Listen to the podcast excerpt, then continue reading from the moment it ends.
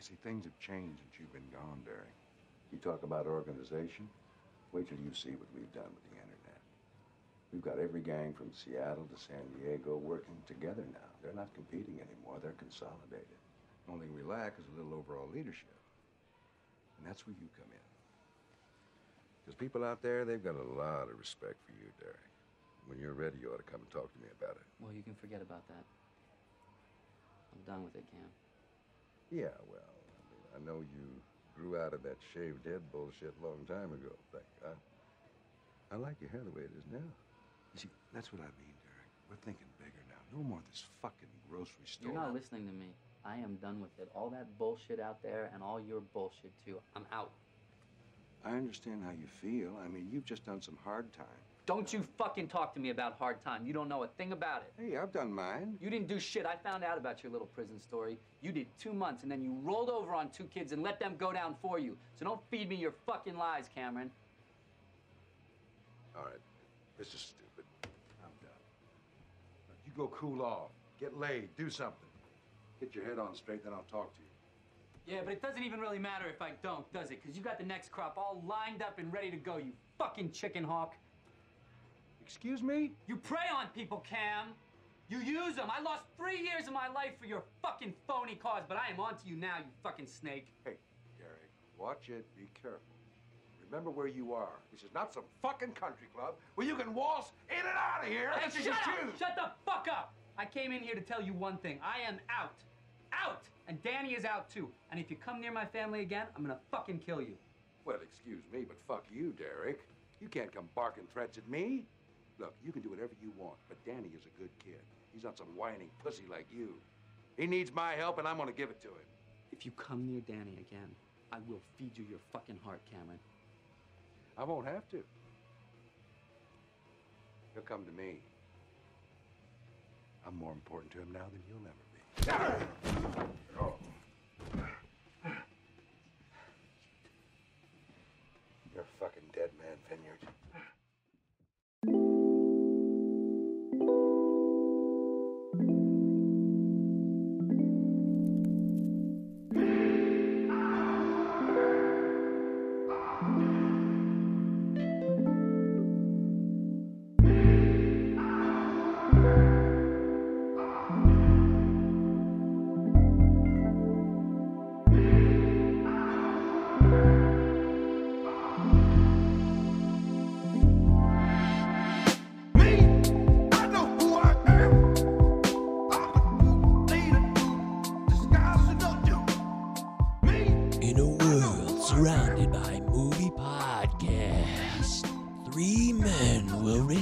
All to try to stand out from the herd.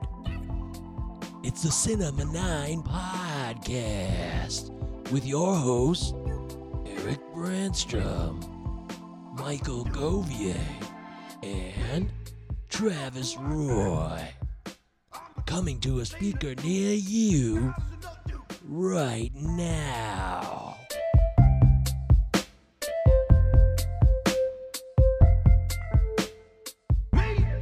Welcome to the show. My name is Michael Govier. This is the Cinema 9 podcast. Uh, I'm here with my fellow co host, Travis Roy, Eric Brandstrom. Travis, how's it going? Welcome in. Hi, hey, how's it going? It's going good over here. How are you? I'm good. Society's treating me well. Eric Brandstrom, Griffith, Indiana. How are you? Good evening from Griffith, and uh, hope you uh, guys are ready to talk film this evening. Well, that's usually what we do. I'm sure we'll cover it. And then we have our special guest, the one and only Mr. Chad Gibbons is here to talk film. And we're just thrilled to have you, Chad. How you doing? Welcome in. I'm thrilled to be here, Mike. It's uh, it's an honor, and I'm humbled. So humbly humbled. Wow. It's, it's so good. To, it's so good to have you. And Mike did such a fine job of of, of bumping you up. I believe he, he he referred to you as immortal film legend Chad Gibbons. Yeah, I, I heard that. A film extraordinaire. I was like, this is incredible. Yeah, it just You're right. guys. I'm for- here. Guys, I'm here. Welcome, welcome man. I made it. Also- Yeah, also known as uh, Chibbins Gabadass or that's Gibbon. right. Uh, good to Yeah. have you. Yeah, Many aliases. Seamus O'McNally, right. Yeah. Charred gerbuns. I burned the burger buns. Charred when I Charred grill. gerbuns. Charred Gerbuns. gerbuns. Yeah, Charred I go by all those things. That's all fine. yeah. Uh, we had some good times at Gabowski's back in the day too. So it's sometimes combined with other people's names. A lot of, Yeah. lot of good Yes. Yeah, a lot of good times, a lot of movies. Times. A lot of movies. We have Oof. we're talking about uh Jimmy Tax's basement, which you're familiar with. You were Oh, one of the very originals familiar. down there. Well, we used- Yeah. we brought up Fearless a couple weeks ago. We watched. Remember when Fearless was uh, a big hit down there? yeah. I, I don't know what why was that a movie that we gravitated toward. I watched Nine, Fearless. nine 17 year olds crying in the basement watching I, Fearless. the first We time watched- I watched Fearless, I cried. Oh yeah. I turned the movie off and I cried for an hour. And then I stopped crying. And then I cried for two hours. it like We it liked hit me. we liked intense dramas. We watched Dad with Ted Danson and uh, Jack Lemmon. We watched The Bear, right? With uh, or- Yeah. what was that? What was that, mo- that Jack uh, the Danny- Bear? Jack the Bear with Danny Jack DeVito, right? We watched yeah. My Life. We're like, hey, let's get together with a bunch of dudes, watch Michael Keaton's My Life, and just have a Strange. nice time. Strange. Strange. My mom, my mom's like, my mom's like, what do you guys do over there in that basement? I'm like, we watched Fearless, and I bawled like a baby. We hold each other and watch dramas. we held each other gently. You guys aren't doing drugs or drink. Oh, Lord, no. We watched Gandhi last night. Uh, we all really teared up. we decided to change our lives after watching Gandhi. Sure did, yeah. Well, you know, some good times down there. Chad knows his Good film, and he's going to offer some great suggestions when we get to our quarantine viewing picks. This is the Cinema Nine Podcast. We are available, cinema9pod at protonmail.com. Send us an email. Let us know what you think of the show. Uh, if you like what you hear, we'd love to get a rating on Apple Podcasts. Five stars, always welcome. We appreciate it. Helps the show. I think, it's, you know, we're, we're just a cog in the machine. We didn't create the machine, so we're just kind of following the playbook of how things go. So please, uh, please support the show. And then, of course, you can follow us on all the standard social media platforms Instagram, Facebook. Uh, we're on Facebook Live now for the first time. So, hi, hello, everyone. Um, this is exciting because Chad chose American Mm. History X, you know, for our Does It Yeah. Hold Up segment, which is the main course of every show. And we will talk about that in detail. And I'm really excited to get into it because this is a film that, uh, yeah, we'll just save it. But we're looking forward to American History X. But, you know, Chad, Chad, tell us about your movie passion. Give us where did it all come from? Do you remember like Oh. the first movie you saw that really changed your life? Yes, Godzilla versus Mothra. Uh, had a, in, in all seriousness, uh, had a very profound impact on little Chadster as he's growing up. Uh, yeah, Godzilla versus Mothra really did it. And uh, you know, we grew up. Uh, uh, it was Ghostbusters. It was Karate Kid. It was Star Wars. It was Indiana Jones. Yeah. How could you not love movies? Uh, they kind of just fashioned who I was, and then uh, I kind of hooked up with you bozos. Uh, kind of in high, late high school, after high school, and uh, found out that uh, there's other people that love movies, and we all worked at Blockbuster together. I believe, yeah, Mike, you Yeah, were, yeah, three- we all worked All at three of Blockbuster. you did, except Yeah, all me. three Yeah, all three of you guys. Oh, I thought you did. Mm, Uh, I no. mean, I had a lot of jobs, but no, I didn't actually. I never actually worked at a blockbuster. I should have. Oh, I thought you were there. enough. I remember you enough. being there often. I sure I came by. I saw you Yeah. guys a lot. yeah. We would literally, like, we would literally watch like every movie that came out. We just take home all the new releases. So we'd be like, "Hey, did you check out the new like Leland Orser film where he plays that cop?" oh yeah, I saw it. Chad, I Yeah. remember the first time I hung out with you was a party at Jim's basement. Like he had like a get together, get together, which was like late high school, and we played the actors game, which for those who don't Yes. know is like uh, where you know, like you know someone would say an actor's name, and then like say, I say Burt Reynolds, someone has to say some- you know Ryan Gosling, You- and then Yeah, to say, you have to name an actor with the first name who starts with the first letter of the last name of the previously Right. played actor. So I, I didn't I know would- you very well, and we started playing, and like you, me, and and and Jimmy and Eric just went. I don't know, four or five hours or something. We're Oh, just like, yeah. That What? I'm, telling, I'm being serious. In all seriousness, that moment, that actors game was a defining moment in my life because prior to that party, I was a very, I still am, a nerdy, geeky, like a very socially uh, anxious person, and was you know relentlessly kind of made fun of by uh, several people that I'm looking at right now. what? No, huh? No. but no, uh, so I go to this party, and uh, no, in, in all seriousness, it's totally fine. But uh, we played Travis the used to beat me with a stick when I first met him. So I, I had some Yes. deep emotional issues, guys. I'm still really sorry about all that.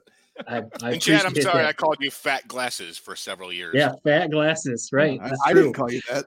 No, it was just Eric.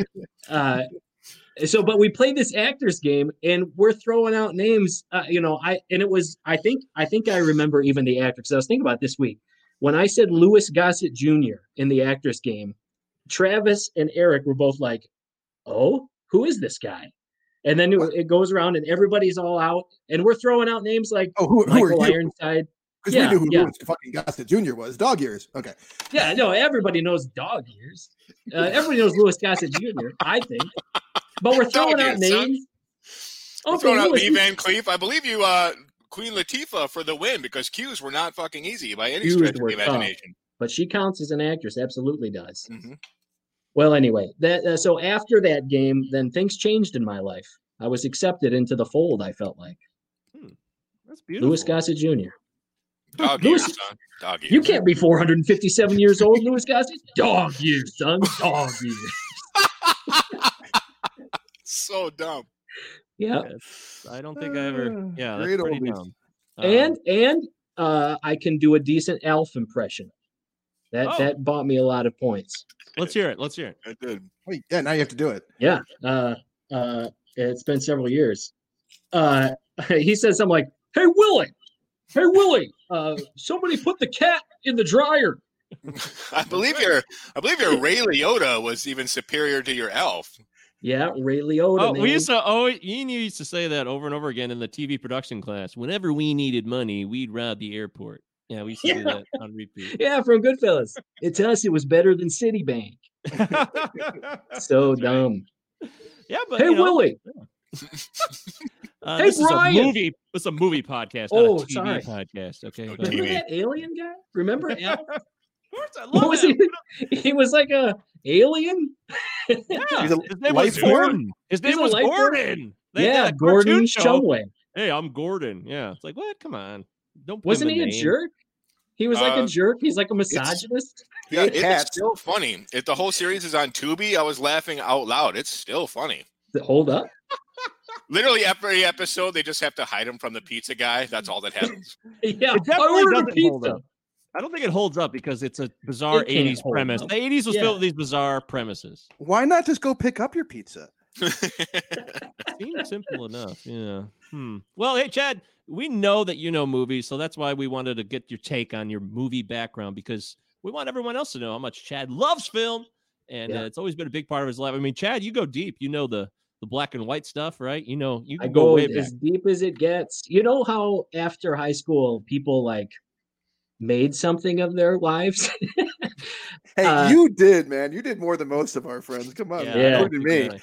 I- Well, at any rate, I I just got there's there's like that book that says here's 2000 movies you have to watch before you die. And I just watched those. I'm like, all right. That was I a good guess I- place to start. I guess I'm Yeah. sitting down to watch the, the Cabinet of Dr. Caligari. Yeah, I I'm watched the cabinet of 20-year-old Dr. man. Caligari. Yeah, I did all that. one. I did all that. Well, that's cool. I mean, movies are so much fun. That's why we do this show. We have a good time talking film. Every week we do our breakdown for our main course. Does it hold up? That's our segment. That's our uh, signature kind of focus now. People uh, know us for that around the world. So, Chad, you are basically being revealed to an audience around the world. And I hope you that pressure. So, yeah. Okay. It's a big moment for me. Uh, have you ever been on a podcast before? uh yeah, I have. Yeah. Okay. Oh, right. well, all right. Sorry. I I mean, I should have said that's- no. Ah, Yeah, that's if a you said disappointing answer. no. If Yeah. you said no, then people wouldn't expect anything from you. But now that you've said you've been on a podcast, Oh, I've got some. This went up. Yeah, yeah. I'm a highly anticipated uh, guest. No, absolutely. You're uh, one of our most revered listeners. I don't think Okay. that's understating things. You always participate, and we appreciate that. And that's why we do this show because we love movies and we want to connect with people on film. So thank you for being here. It's so cool. I love the Uh, show. I, I I'm a think fan really- of the show. Thank you, buddy. Although you are still in movie jail for saying George Clooney is not a good actor. I think he's overrated. And and I'm not done, guys. Uh, I liked Mother. I thought Mother was great. Mother. With an Darren point? Aronofsky. Mother exclamation point, lowercase m, Mother. mother exclamation point. Yeah. I liked What? it a lot. And Despicable Tobey film. Maguire is okay. He's okay. I, oh, I Oh, like jeez. Tobey Maguire. You're fired, man. Hey, you know, I've been I'm- listening to the show. I'd like to air all these grievances at this point. I'm, I'm actually I'm with you on Tobey Maguire. I think I mean like as a person I think he's a shitbag, but as an actor he's all right. Oh, I don't. Um, I mean I, I know the guy know him. personally. I don't know him personally, but based on what I know of the character, but you know it just seems like of the of his Yeah. character. I mean it just seems like he's maybe not so great based on rumor and that whatnot. But anyways, um, Mother is a trash film, but I still respect Atrocious. you. Well, I enjoyed myself. Ate there, had a bob, bag of popcorn, and What? then, Uh, give me, give me. I didn't eat for a week after that movie. No, Give me I one didn't. eat. thing about it. What do you like about it in particular? Like, do you just like the the style? do you like the premise? Uh, I like the style and the premise. I like Darren Aronofsky. Uh, I hate to admit it. Maybe I don't. I know. love him. No, no, no, he's a I great, love him. It's a great director. I think about halfway through the film, I I thought to myself, this is not what's really happening. This is an allegory, and I don't know why it took me halfway through, but and then I realized, I mean, he's he's going through Genesis one through three, and uh, I think he's Jewish, but there's a lot of like Christian overtones, especially at the end. No, it's the Hebrew Bible, right? I mean, it's the same story. didn't he do the Noah movie Right. too? He did the Noah I did movie. There's Noah. like rock monsters. It was fun. I think he's on a roll here. He's kind of like He's absolutely focus. around. A lot of Yeah. uh, Christ-like figures in his movies too, with the wrestler probably most prominently in Black Swan too. So he's got a lot. He yeah. dabbles a lot, puts his toes in the book quite a bit. and I, so I don't know. Maybe that that spoke to me. I'm a uh, again. I guess uh, I'm an unironically uh, an ordained minister. That's true. I'm a I'm a pastor, the lead pastor of a church here in Howell, Michigan. So maybe that I was just like, okay, this is I like this. Hey, can we still swear on our own podcast now? Or Everybody says that, and when I say I'm a pastor, I get I get a couple things. One, uh, some people say, "Oh, sorry," like I'm I, like I made a rule that they're not Oh. supposed to do that. I, And then I the just no- know that I, s- I say fuck a lot, so I'm, I'm Yeah. probably gonna keep saying fuck. Just fair. Now I'm familiar. I'm familiar with the phrase. Uh, yeah. No, everybody confused. always everybody always apologizes when I say that. Or they start confessing things. And I'm like, whoa, okay. Whoa. I know I brought it up at Eric's birthday party, and you're like, dude, you kidding me? He said you and your son listen to it all the time. I'm like, dude, your son, he's like 10. Oh, no, Mike, he's 16, you dumbass. Yeah. I have a I have a Grown man. 17 yeah year old son. And uh, what what are you supposed to, like you remember what we were saying at 17 years old? Oh my god, yeah. Yeah. Of course. Yeah. The foulest things I ever said in my life. Uh, eat, Let's not eat beat around the bush. Yeah, I- I like chicken that. fajitas, man.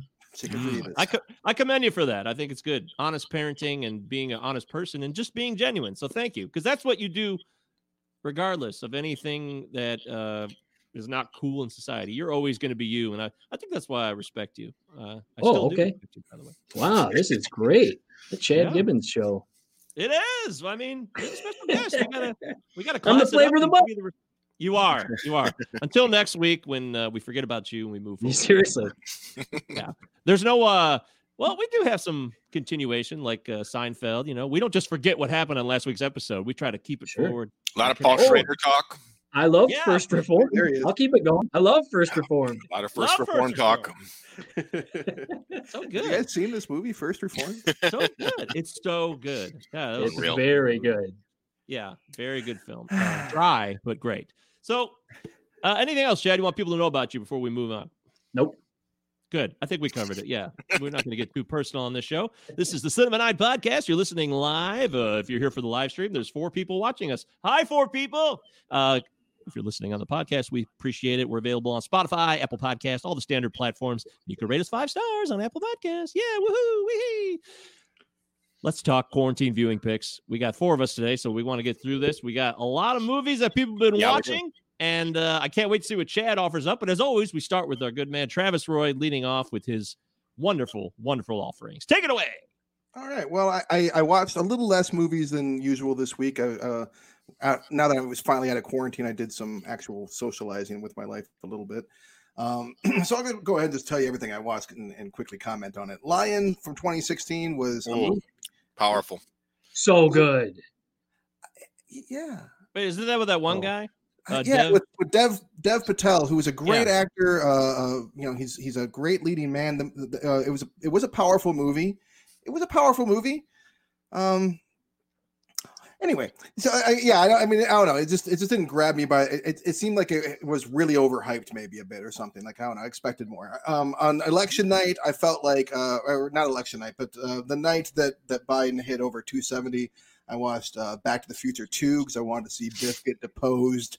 That seemed like the, the perfect, um, you know, Biff's, Biff's, Biff, you know, Biff takes over Hill Valley. You know, so I wanted to see, I wanted to see that. Yeah, I want to see him knocked off his his his uh, you know his throne. How was Uh, it? Was it cathartic? It was really yeah, it was great. It was exactly, and I, That's I was awesome. shit faced, obviously. I mean, of course. Um, so it was a really nice way to end the evening. I was partying. I was celebrating. Oh, Um, okay. I uh, I watched The Sons of Katie Elder, which is probably my new favorite John Oh. Wayne movie. Never seen that before from 1965. Um, I watched weirdly enough on the same day. I'd never watched a Paula Prentiss movie in my life, but I watched two Paula Prentiss movies. This actress who I'd never really heard of. One movie from 1974, and the next movie from last year or two years ago, um, which was really weird to see her like um, that time jump, and it was really not intentional to have that. But I watched I'm the Pretty Thing That Lives in the House and The Parallax View from 1974. Um, I'm the Pretty Thing That Lives in the House was about what I expected um, based on the reviews that I'd heard about it. Um, I, the Parallax View, I have this great friend, Dan. Um, every, like he's a good movie buff buddy. Everyone should have a good movie buff buddy. Dan Plummer. Uh, no, his, his name's Dan Whittick. And uh, he's a buddy of mine from Philly, and he just loves like 70s movies. So, like, he's like this huge Alan J. Pakula fan, and like, he's always like, get me to watch like Alan Parker movies and stuff. So, like, he, Does he know Luke? His, I- I was- his his his tastes run similar to Luke. It's true. Um, so he recommended this movie Parallax View, which is actually the first movie that um, he's recommended to me that steered me wrong. I wasn't crazy about it, but I wanted to give a shout out to Dan because I think he listens to the show sometimes. And it's always good. That, like it's everyone's got like that horror buddy. You know what I mean? Like, oh, I can recommend this deep cut for you. But it's nice to have somebody who can recommend like this deep cut '70s movie for you. Um, and then last but not that in the least, can. yeah. Um, I watched If Beale Street Could Talk today, which I uh, absolutely loved. It was a powerful film, Barry Jenkins' follow up to Moonlight from 2018, uh, based on the James Baldwin novel. Um, oh, hey, Daniel Plummer's watching the show. Hey, Dan. Yeah, that's what I said his name. um, but so yeah, if Beale Street could talk, uh, really uh, was probably the best movie I watched this this week. And the thing that grabbed me the most, actually, uh, Jimmy Eat World released an album last year, and they have a What? vid- they have they released a new album last year, and uh, they have Oh. this video for this song called Five Five Five, which I have probably watched that video I don't know 20, 30 times in the last forty eight hours. Uh, absolutely obsessed with this weird ass fucking video with this beautifully great one of the best Jimmy World songs I've ever heard. Um, so that's that's that's my main recommendation for the week. I would say would be five five five by Jimmy World. Wow, there's a lot going on there I want to talk about. But hey, we only have so much time on this show. We are all busy people living our lives. So let's move forward. Thank you, Travis. As always, uh, Jimmy World new album. I had I was not aware of that. Very excited. Eric Branstrom in Griffith, Indiana. We know you love film. About as much, I would say maybe even more than Chad. I'm going to throw that out there. I'm going to make a controversial statement. Eric loves No. film more than Chad does. I, I agree with that. I agree with that. okay, great, cool. It's not controversial. Chad, what uh do you think that Eric's going to offer something from the 70s in his reviews? No, I think he's got some trash horror he's still got under his belt to, to deliver to us. We'll see what he says. Take I it took away, a- I- Eric. I took a look at 1972's Fat Oh. City, directed by John Huston. Oh! Oh, I was wrong. That setup. Excellent picture that I never really even heard of. I know he, John Huston, had some clunkers in the 70s. It's kind of weird period for him. It's a legendary filmmaker, obviously, but uh, stars our our our boy Stacy Keach, who I had really only seen in tonight's picture and a couple other ones where he just plays like the heavy. He's fucking awesome in this movie as this like uh, blue collar boxer who's struggling through life and uh, uh, Northern California in the early 70s and just this really problematic area. It is a beautiful film about ambition and regret and uh, co-stars Jeff Bridges.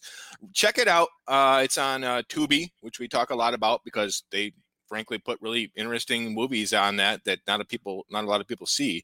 Um, terrific film. I took another look at uh, took another look at Django Unchained and man, this was a rough viewing for me. I've seen this like five times, and this was by far the the most. Um, it, it it it it was very more of a hodgepodge than I than I thought it was. It's just like really brittly constructed together, like a, a lot of good scenes mixed with some like kind of like um just kind of like tired scenes and all just kind of assembled into this Frankstonian kind of nonsense. Uh, to be quite honest with you, after they take out Calvin and Dr. Schultz, I'm out, and there's still like another 40 minutes.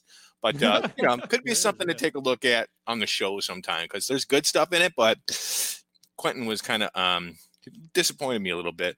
Um, I finally got around all this talk for like five years. All I've been hearing is about uh, just Hamilton stuff, like Hamilton this, Hamilton that. When I lived in Chicago, everyone's like, "Oh, we got tickets. We're going. We're tonight's the night." And then they'd be like, "Hey, you got to see it. It's unbelievable." Yeah, yeah, yeah, yeah. Whatever, whatever, whatever. uh, I finally caught the uh, the Disney Plus. They put this movie on there where like they filmed it, and they didn't just like point a camera at like the stage. Like it's remarkably filmed, and like whoever directed it, like is hitting their mark on every emotional beat, and it's uh, resounding. It's so good, and I, you know, I. I didn't think I'd be the guy that's like, you gotta see Hamilton, even if it's on Disney Plus and you can't get to uh, the stage it is remarkable piece of work. Deserve the Pulitzer Prize for drama uh, to our buddy Lin Manuel. I loved you, it. Uh, you picked an you- you picked an interesting week for that because it was revealed this week that uh, for for certain now we know that Alexander Hamilton was in fact a slave owner and slave trader. Um, so that's a that's a, that puts the whole thing into a different context. Um, very. Are you very saying we found that out this week? Is that what you said? I'm saying that that I mean, the, so these obviously the, the records have existed for some time, and there was one other paper that had kind of uh, addressed this stuff before, um, but uh, a uh, a I believe she's a PhD candidate that works in like uh, you know in in the archives. She had very you know uh, close access to this stuff. She she dug in, saw some stuff that people had overlooked before, and it's basically like him talking about his you know the slaves that he owned and slaves that he had sold. It was like uh, it, people had mistaken it as inventory for something else. Um, Wow. so- Breaking news. Yeah, that is Breaking news, yeah, because Who they hasn't really seen that, by the way? I've never seen it. I've never seen that. I, I watched it I on wanted to. Disney Plus. Uh, it's Okay. good. it's it's really fucking good. Yeah, My- that, my wife and with Thomas daughter- Jefferson. My wife and daughter, it's like they're the greatest thing ever. It's like their favorite thing in the world. Like they love it more than anything. Me, anything. Yeah. I've known people like that. I, I think that's partly why I haven't watched it. I'm just like that Me level too. of enthusiasm of a thing turns me off. That's yeah, why I stayed agree. away. Yep, Yeah. that's why I stayed away. But I was I was blown away. I don't know what else to say. Wow. Yeah, and, and that's, especially since I sometimes will have that level of enthusiasm about things and be like, "You must watch this Jimmy Eat World video." All right, sorry, Eric, I didn't mean to interrupt. That's it. But yeah, I mean, they get into the slave ownership, especially with his relationship with Thomas Jefferson and pointing fingers and this and that. So, whether or not that would change my experience if I were to watch it for the first time tonight, I don't know. But wow, my hat is off. It's remarkable. Wow. Okay. Fascinating stuff, Eric. Thank you very much. Chad Gibbons, here you go. We're going around the square. It's your moment. We want to hear it. I can't wait to see what you're going to offer. Bring it on. You have such a wow. eclectic taste, and you know Okay. so much about film. Pressure's This on. is a, I did, the pressure is on. I got the I got the uh, I got the floor here. Uh, so this is my one shot at this. Uh, I don't want to relegate it to stuff I just watched. Although I did just go through uh, Bong, Bong Joon Ho's filmography. I watched Parasite, and I loved Parasite. Parasite is great. Best film of the year, definitely. I'm glad it won. Uh, his other film, he's got a film called Mother. It's not Mother exclamation point. It's just Mother.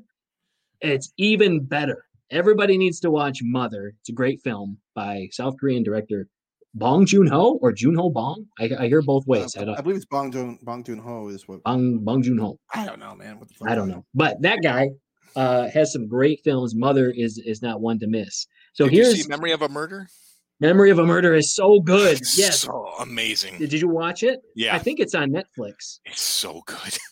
Every yeah, just I can't get enough of this guy. He's he's one of my he's becoming one of my favorite uh, current directors. But here's an eclectic mix for you guys. So I've I've read the uh, I've watched all those movies that I'm supposed to watch before I die. I can die now. I'm, I'm just like kind of biding my time now until I die. Uh, so here I picked three that kind of span the ages here in uh, different uh, genres and everything. So the first one I'm gonna recommend is a 1950s movie. It is black and white, and uh, it's by Henri Georges Clouzot. It's called Wages of Fear. You guys ever Oh heard of this gosh, or seen it? Amazing. Sounds familiar. I don't it's think I've seen so it, it's edge of your seat. It's these guys that are uh, that are hired these kind of you know minimum wage truck drivers that are hired to cart a, a truckload of nitroglycerin through the jungle across the jungle to some other city over there. And uh, it's edge of your seat nail biting uh, excitement and just nerve wrackingness. And it's got good social good social commentary too. You know these guys are just thrown into they're just trying to make a buck wages of fear great I've it. movie Now that you mentioned Check the it out. it's supposed to be. It's kind of a classic, a bit of a classic film, right? Yeah. yeah it's, Okay. it's a classic but uh, i tried to pick underrated classics like classics you don't normally hear about check out wages of fear it gets the chad gibbons stamp of approval You've been talking about it for. IMDb. Yeah, I remember when you told me it was like the most nerve wracking experience you can possibly have in in drama. i had a heart i almost had a heart attack watching it They Uh, remade it as Sorcerer. Bill Friedkin did Sorcerer as a remade as a well as an adaptation of that original book. Did you see that? Because Really? that's kind of a cult No. classic too. i love bill friedkin and i had never even heard of it Yeah, I might have a Think- free good picture I'm going to talk about shortly. okay i mean i'm can't wait for friedkin Make pictures sure you make sure you call him Bill when you do, because he's not William. He's absolutely. yeah we, we Bill. call him bill Old Bill. old Bill Friedkin. Uh, 1960s. We're moving to the 1960s, and a recommendation that I think I forced Travis and Eric to watch at one point, and it still holds up. I watch it often. Milos Forman's. Uh, uh, when he was still in Czechoslovakia before he started making American films, he made a movie called The Fireman's Ball, 1967. It's uproarious and again, great social commentary. If you love Milos Forman, you're gonna love this movie. You got to watch The Fireman's Ball. Put the subtitles on. Don't be a baby. You know, we're adults. You can read the subtitles.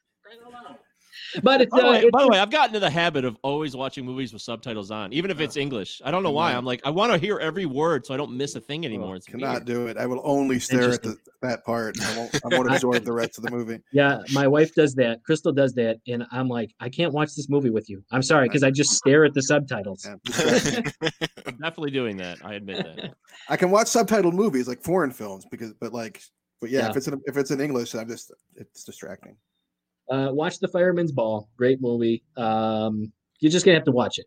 Uh, and the last one I wasn't gonna put on this list, but I did watch it like last week. Uh, I'm a big fan of Zhang Yimou or Zhang Yimou. Uh, he did uh, that hero movie with Jet Li, not the Dustin Hoffman hero, but the Jet Li like martial art hero. The second And- less the le- the lesser hero. the lesser of the heroes. Well, I don't know if I'd say that, but I really he struck me as a filmmaker, and uh, I just have been latching on to this guy. He's got a movie that came out in the '90s. Uh, well, his famous one is, I guess, "Raise the Red Lantern," which is okay. But he, there's this movie that no one talks about called "To Live." Uh, it's about the Cultural Revolution in uh, in China and the the Counter Reformation or the Counter Revolutionaries and just this family trying to live their life through that turmoil of the decades of that uh, everything that happened in China. It was so powerful. I just watched it last week. I uh, it it hit me like it did Fearless, like Fearless hit me. I was just a, a total mess watching this family just trying to live their life. They're not trying to make any political statements. Although I think the Chinese government uh, banned the movie as as they're wont to do. They just banned his last one too, but it just got released. He's just really was able to release another one under like the I don't know I don't know what you call it. Too bad they didn't ban the Great Wall from uh, 2017. Oh, that was oh, hot garbage. I was ashamed. I'm even uh, partly ashamed to say I like the director after that. well, dude, I That's remember we saw. Uh, Edward Zwick? No, yeah, you remember we saw House of Flying Daggers in the theater? Like, you were Yeah. just blown away. I was. Everybody left, and they go, well, "That was trash." And I'm like, "What? Are you kidding me? I loved it." Uh, I immediately called it like one of my favorite movies, and I still it's it holds up. I love that movie, but- but nobody else did. But To Live is not like that. To Live is just it's drama, straight up drama. Uh, a man. It's just about a man, you know, and his family. A man. Is he living? Sometimes Uh, I don't want to. But no, you won't go wrong with To Live, and I guess that, there's my there's my recommendations. All right. Thanks, buddy. choices. Wow. Those are. I had uh, one shot at it. You won't go wrong with any of these. I You, you guarantee. May be, they're, you may uh, be back on the show. You may have a second shot. You know. Yeah, I mean, this, unless you have a death sentence on, you know, standby. We don't. He's know seen all the I am- movies that he. I'm ready to see. go. I He's am not ready terminally ill. He's letting us know. This is the second time he's telling us. Yeah, it's true. Um, you know, all those I've movies. are very accomplished highly all I wanted to. Yeah. Uh, all those again, movies Mike? are eight or higher on it. IMDb is rate all three of those movies very high. So Good for IMDb. just letting you Good know in case people want a second opinion. Okay, there you go. Wow, They stand. Wow. They stand up. those are great choices. I just saved all those to my watch list. I will watch all Good. those. Thank you. Nice. Thank you very much. You're welcome. Ah, okay. Yeah, I watched some trash. You know, I mean, I, you know, Garb. I did. Speaking of Bill Friedkin, our dear friend Bill, uh, I had never, I had never seen it, and I watched Killer Joe, and Oh, wow, Yeah. what a film, Ooh, man! Uh, yeah. This started the uh, McConaissance. It really Yeah, did. it In my, really I mean, this is the movie, 2011 with Killer Joe, which was NC-17 Yeah. because of uh, a lot of reasons, probably all related. Yeah, chicken, chicken related. Yes. Um, holy cow! And uh, I would actually say this might be Gina Gershon's finest performance. Art, maybe one. of She her was really good in it. She really was. Um, Everyone's really. There's four actors, four main actors, and they're all real strong. I mean, it's just a really. It's like a play. It's like a stage play. It's really good.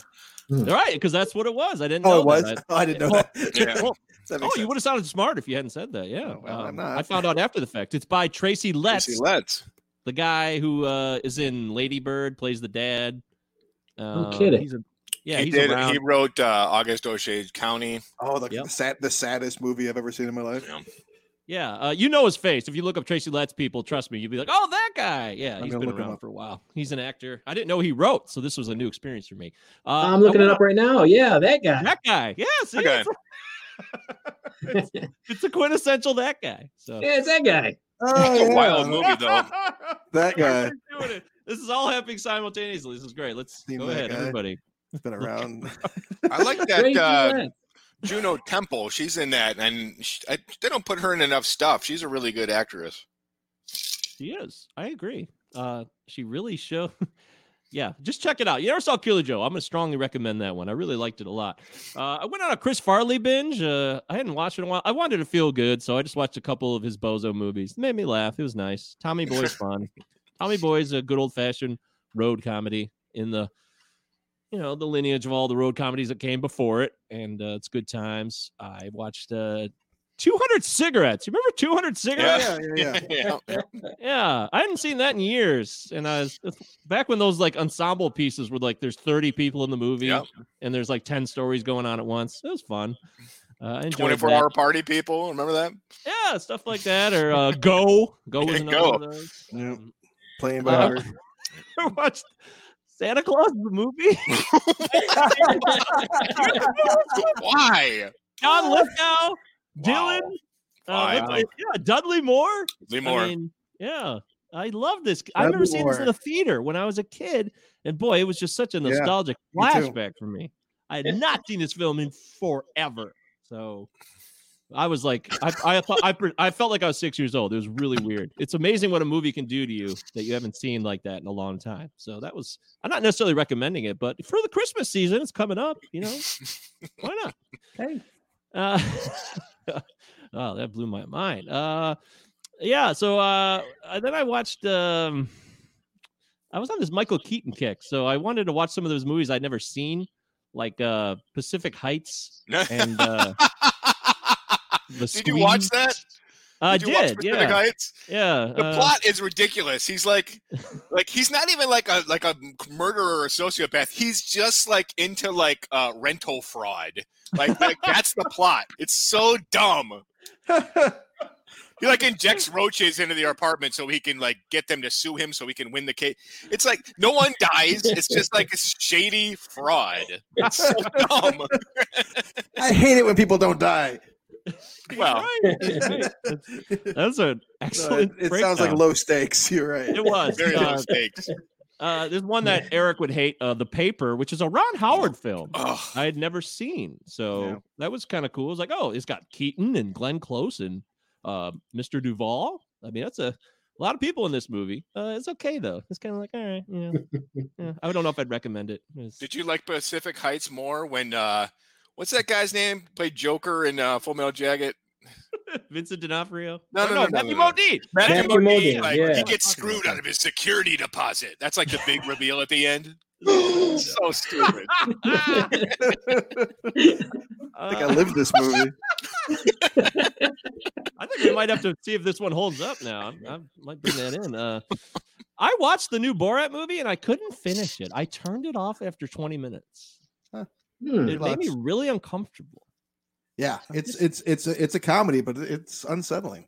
Yeah. It what? I just wasn't in the mood to be like on the edge with uncomfortableness, knowing that some of the shit's real at times. Essentially, I just just wasn't. There were a it. couple parts. I, I watched it last week too, and there was in the earlier part. I thought uh, several laugh out loud moments, but I can't remember what they are now. I remember laughing out loud, but I can't tell you what they were. It's all gone. It's all gone. It's all gone. And uh, I mentioned to the guys the other day, I watched Judgment at Nuremberg. Had never seen Yeah. it, the original. Oh, Yeah. so good. So good. yes, Stanley Kramer. yes. I've read the book. I've never seen the movie. Oh, I had never seen it either. required. Dude. It should be required watching for everybody. You talk about ensemble pieces. That cast is unbelievable. Hmm, Yeah, Monty. Clift, Judy Garland. I think Edward G. Robinson's in there. Schell. yeah. Spencer So good. Tracy, Spencer. Uh, Bill Shatner's hanging out there, and uh, even it. Richard Widmark, who uh, I wasn't that familiar Yeah, with. Richard Widmark. weird He's really dude. Oh, he movie. killed, or or no, I'm thinking Montgomery Clift. But He killed it in that movie. Dude. Yeah. Uh it's it holds up. Like I'll probably never bring it up for a holds up, but it does. It holds like even where we are now, uh it really is an honest telling. And you would think a movie in that time period, 1961 was when the movie was made.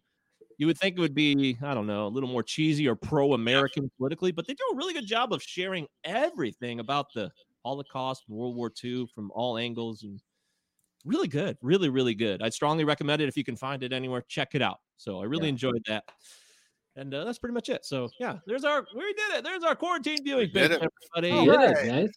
That was We did it. fun. I hope you check out every single movie that every single person recommended or even shared, even Pacific Heights. You know, if you want to check that Check out. it out. At one point, Michael Keaton turns their power off. If you're into high stakes landlord showdowns, yeah. uh, all right. The, niche, the niche genre of landlord thrillers. Yeah, Quintessential. Well, it's the Cinema 9 podcast. Email the show, cinema9pod at protonmail.com. Follow us on the social media, Cinema 9 Pod. We get to talk to all of us. We love connecting with you. Thank you for watching those that are on the live stream right now. And if you're listening to the podcast, we always welcome a five star rating on Apple Podcasts and Spotify. You can follow us there. Those are the main places now. Spotify and Apple are taking over the podcast world. And within a year or two, those will be the only two choices, probably, which Oh, sucks. but hey, true. this is society. Anyways, we didn't come here to talk podcasts. We came here to talk about the main event. It's time for our segment. Does it hold up? What's up, man? You getting out? Come on, man. What the fuck you waiting on? Get the fuck on out of here, man. Yeah, you know, I got this funny feeling. Oh, yeah? What's that? I'm thinking maybe the only reason I'm getting out of here in one piece is you. Come on, man. Get the fuck out of here, man. You think I'm gonna put my neck on the line for some crazy ass peck of wood? Yeah, right. Stupid.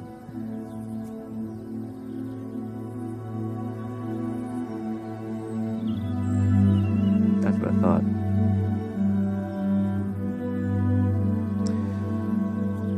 I owe you, man.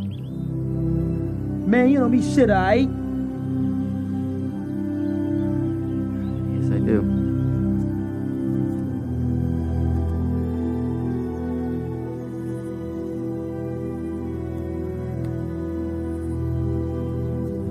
Out of here in no time. Come on, man. It's a piece of cake, man, alright? Just take it easy on the brothers, alright? The brothers! And Chad Gibbons, would you please introduce this week's film? So I was asked to pick a film, and I wanted to pick one that I hadn't seen in a while, and one that I was legitimately unsure. Does this hold up? Because you know times have changed. It's the whole purpose, I I think, of the segment. Does this hold up? And uh, American History X is one of these movies that I I have not seen this movie before this week in probably 20 years. Well, yeah, I think that's fair to say. 20 years? Yeah, probably 20 years. I haven't seen it in 20 years. But when it came out, uh I feel like Eric, did you and I watch it in theaters? I saw it in theaters with somebody. I can't remember who it was. Uh maybe me or Steve. And I immediately loved it. And it's almost like it's almost weird. Why would I have liked this movie so much? But man, I I just remember watching it over and over and over again and just loving it. I kind of this is the movie that uh put me onto Edward Norton. I know he's on in stuff before this, but you know, I went back and watched Primal Fear and all that. Rounders came out this year with Edward Norton, and I was like, this guy is incredible. And uh yeah, I, I don't know what, what more I'm supposed to say at this part of the show, but uh, enough. That's enough. Yeah. Yeah. that's that's a good intro, Chad. Thank you so much. okay, That's great. yeah, watched it all the time. Okay. Well, I don't know why, but I did. That's right. It's American History X, 1998 film directed by Tony Kaye, starring Edward Norton, Edward Furlong, and others like Stacy Keach. Travis, can you take yourself back in time? Do you remember the first time you saw this film? I don't remember the first time I saw this film, but I do remember like going to uh, our friends. I, I I I can't remember who was with me. I think Steve Geil was with me to our friend uh, Drew's house. We who worked with us at Blockbuster Video. Oh, Uh, yeah. he, he was going he was going to school at uh, Michigan State. I remember like we went to like the new house he was sharing with like his new buddies there. Hey Sherry, uh, uh, coming in, chiming in. Um, and Almost uh, and, Swayze. and we looked like watched. Patrick Swayze. Yes, Exactly. The Okay. Swayze special from Wendy. Sorry. Yeah, yeah, yeah. Deep steak, small fry, and a fruit punch. Swayze. He looked like Patrick Stewart from specifically North and South. So, um, so uh, you know, I'd walk into this building with a bunch of strangers for the most part, and we're gonna like get pounded and drink beer, and like they had American History X on DVD because this was like when DVD was still new, and I remember like it was like, one of the first DVDs that most people bought. It was one of the first DVDs that I owned, and uh, and we and it was the first time I ever watched. Like we watched it, then we watched the director's commentary or something like that. With, with- like it was the first time that I'd ever um, like seen like those kinds of features and uh and it was like a to- like hey we're gonna a bunch of bunch of white guys in Lansing, Michigan are gonna pregame for some frat parties. We're gonna we're gonna do that to American History X, and this movie was so popular. You know, like I was thinking about like lots of like I think like maybe a house that I lived in, Agovia, I believe houses that you lived in. Like this movie was so popular that people put posters up and they just looked at swastikas in their bedrooms for like years. They liked this movie so much. Um, Well, so, yeah. uh, I had the poster behind me. I don't know. Does it have a swastika on it? He's co- he's trying to cover it a little bit. the the Yeah. original poster. Uh, the, I don't know. I'm you know. At Blockbuster, I used to I used to draw co- movie box covers like on my break and, and put them as my name tag. And I I, drew American. You drew American History X and have it as my name tag. And I remember, you know, it's just you're just it's just a skinhead on my name tag. And I remember a couple customers one day going like, "Oh, is that you? That's a picture of you on the thing." And then so many people thought it was me that I thought this is not. This is weird. You didn't even have the title of the movie. You just had a skinhead with Just a a swastika skinhead, it. and I look like a skinhead. Like I I resemble a skinhead. Oh boy. It's awful. I'm sorry. Wow. Uh, I didn't think anything of it. No, I, I'm sure you didn't. It was not intentional. Uh, Eric Branson, what about you, buddy? Do you remember the first time, your first engagement with this film? I don't remember when I first saw it, but like uh, many, many others, I would watch it all the time. I think a big reason uh, that I can pit, pen down is because it it just looked so different. It had this like guerrilla type of look and feel, this art house feel that I wasn't used to at like 17, 18.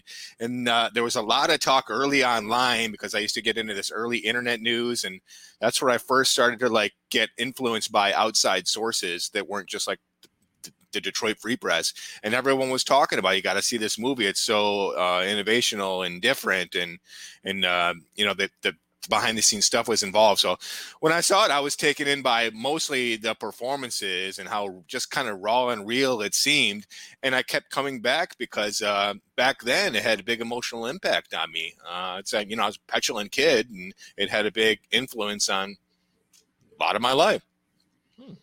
That's intense. Yeah. I, I remember seeing this for the first time. I think uh, Brandon had got it on DVD, and I was like, whoa, it blew my mind. Then, of course, the DVD world took hold around that time. And wow, it just changed my life. It was like so intense. I couldn't get enough of it. I just thought it was such a it was uh really established my obsession with this um uh, stories about discrimination and you know, I was really big into Schindler's List and movies like these. I just can't get enough of of how these are interpreted from different views and you're right, Eric. It was a different type of movie the way it was shot. You're right. All that stuff too. And there's a whole bunch of stuff going on behind the scenes of this movie that we'll talk about, of course. Uh, but did uh, did anyone look it up, or do you know? Can you care to venture a guess on the IMDb score for this film? Eight one. I saw it. I'm not going to guess. That's oh, nice. I Thank think you for eight one's out. high. I'm gonna say I'm it? gonna say seven two. Tell them what it was, Trav. Isn't it eight five? That's No right. way. Holy shit. It's eight five. Oh, This is Wow. a highly, highly rated film by the uh, people of uh, the world. Over one Yeah. million ratings too. That's also a high number. so. Amazing. Uh, yeah, I think this film has impacted a lot of people. And on the Rotten Tomatoes side, 96% of the audience loves it. no 96%. kidding. And No 83% of the critics. 83. So the the audience is a bigger fan of this film than the critics are, and that's interesting. And of course, we always give you our critical analysis from the people that like to criticize films. Roger Ebert, you heard Roger Ebert, Chad? Yeah, I know Roger. Raj. Old Raj. Good. um, he says this film. Why there's so much bad? Why do we have so much feedback? You guys hear my feedback? It's No. I'm definitely hearing myself again. Is it, is Can I it my get- fault? I'm sorry if it's my fault. No, no one. Hello? Yes, Oh. we hear you. Yeah, this is annoying. Whatever. Hey, sorry if you're listening to this and you hate us. I don't know what to say. So, anyways, all right. So Roger Ebert said this film is always interesting and sometimes compelling, and it contains more actual provocative thought than any American film on race since Do the Right Thing. Interesting. Interesting. What about Mick LaSalle? He said, this is all he said. Oh, Mick. Mick from the, the San Francisco Chronicle. The ending is a misfire, period. Period. I paid for that review. He did. Did he write the word period or is it just period? Uh, no, I added the period, but that's the Oh, sentence. oh, It's oh. one sentence. That's it. Well, presumably there was more in what was published. Yeah, that's true. Uh, he gives it a two out of four stars. Uh, Gene, uh, Gene Siskel was still around for this. He said it was Yeah. shockingly powerful. Shockingly powerful. Mm. So big fan of that. Uh, negative reviews, uh, they're pretty under. There's not a lot of negative reviews. And for the record, guys, I can't find Desson Thomson. I looked up and down all these critical reviews. Desson Thomson has not checked in on this film, and it's driving me I didn't want to touch it. We, I guess he didn't. Uh, Kenneth Turan of the LA Times said, though well intentioned, turns out to be a simplistic and unconvincing look at a serious problem. Hmm. So I don't know where you want to go from here because there's so much to talk about. I'm So willing to just listen to your opening topic point. Travis, you got something that's really uh, at the top of your mind here as we dive further into this film? So one of the things I struggled with as I watched this movie was how could I watch it so much? How did I like this movie so much? And um, right, right. in, part because of the language. Like there is just a like, I, I, I, and it made me. It reminded me of something that I, I think I've brought up on the show before, but something that I'm deeply ashamed of, and I don't generally usually publicly talk about. But I was I used racist rhetoric as a teenager. Um, a lot of people in our high school did. It was really commonplace, and um, and in retrospect, and I thought, and I think I've, I've All white I've- high school. yeah, I think I've said this on the show before, but like I thought of myself as a liberally minded person, even I as I use that kind of terminology, and uh, so I think that I was somewhat from like comfortable watching this movie and hearing these terms and that kind of stuff in a way that now watching it, it it it, it, it was really difficult to watch.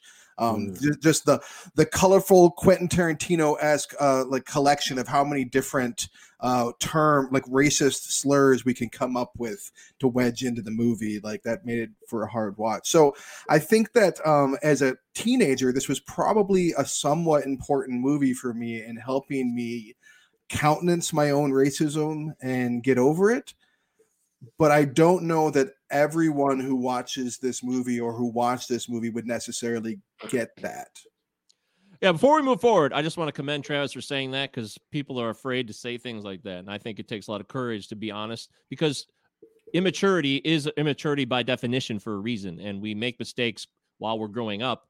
And the point is, do you learn from them when you become a full functioning adult by the time you're 40 years old? Travis definitely, definitely has. Even Travis, when he was a teenager, though, when he was 17, he did have that end racism patch or fuck racism patch. I remember that when you had all the Yeah, patches I, on your jacket. I walked so- around with all this like fuck racism kind of like patches and shit, even as I Yeah. like dropped the N bomb, uh, because Right. I was just like not operating on a, on a full level, I guess. Um, but Right, but I want to give you uh, respect for that because I did the same thing. I don't want to hide from it. I'm a grown man. I don't feel the way I did as a teenager at all. I was an idiot. I was ignorant, and I didn't know any better. And racism is about learning and expanding your understanding of the world. And hopefully, that's why we can end it and teach people one step at a time or one person at a time.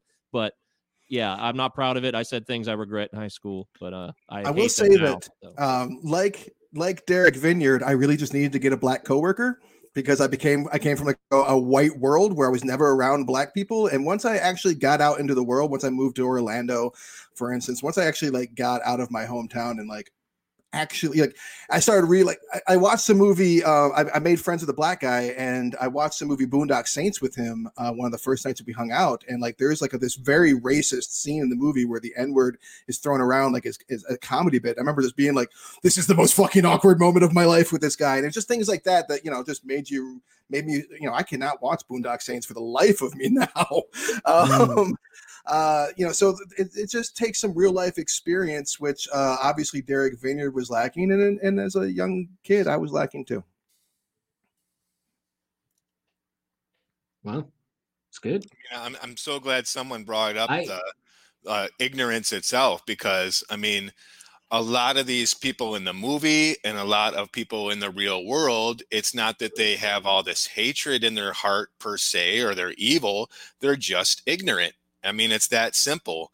If you grow up in a community where everyone you know is white and you're not having positive relationships with people from other races, you're going to be ignorant. You're going to be susceptible to the type of really ugly viewpoints we see in this film, sometimes in dangerous ways, in my opinion, in the way they're filmed, uh, uh, but other times that are just natural causes of uh, ignorance, blind ignorance. I wouldn't even give the people in the movie, the characters in the movie at least, the credit of ignorance because they're not they're they are living in a mixed culture, mixed race situation. And I think the movie at least says it's the it is the hatred. It's the hatred that does it, not so much the ignorance. But I, I'm I'm not trying to put down anything you're saying. I'm just thinking based on what the movie is trying to say, it's more the hatred that that that's breeds these things. That's hmm. yeah, one of my issues with the film because Derek has Dr. Sweeney, who's someone he looks up to for what? How many Right. years of his life in school? Right. He, he Hang on, Dr. Sweeney, for Dr. Sweeney, the most committed educator in world history. the, Yeah, mo- I the most powerful man in California too. He's like the the warden. He's like the police chief, and like he can like throw He's everywhere. out the window. hey guys, uh, He's this is the telling principal police what to do. He's come in to help us out with this police action. What the? Whoa, fuck? whoa! Get get this guy out of jail. I gave him an A last year. Great writer. yeah, I think this movie is really. he lets absurd Derek into a crime Yeah. scene. Yeah, he does.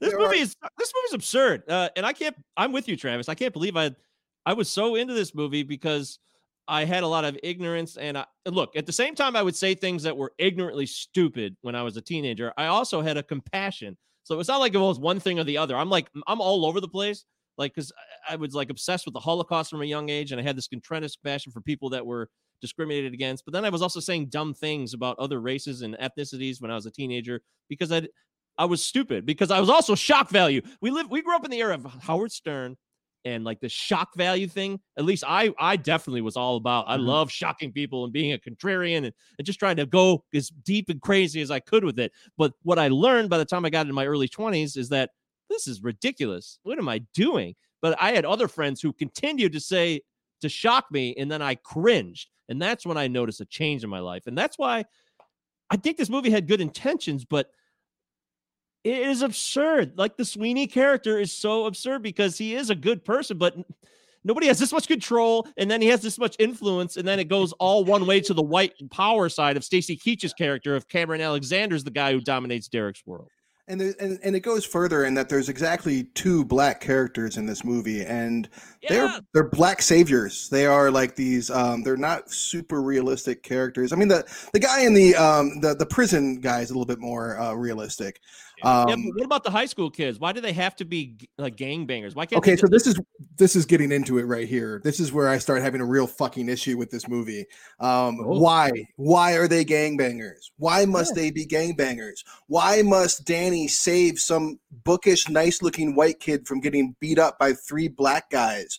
Why um the court when they when they when they have this victorious uh basketball game why must the guys be crips you know why must it be fucking gang members? Um like like every time there's so- even even when they attack the um the the grocery store i almost called it food town that was a grocery store we worked at growing up.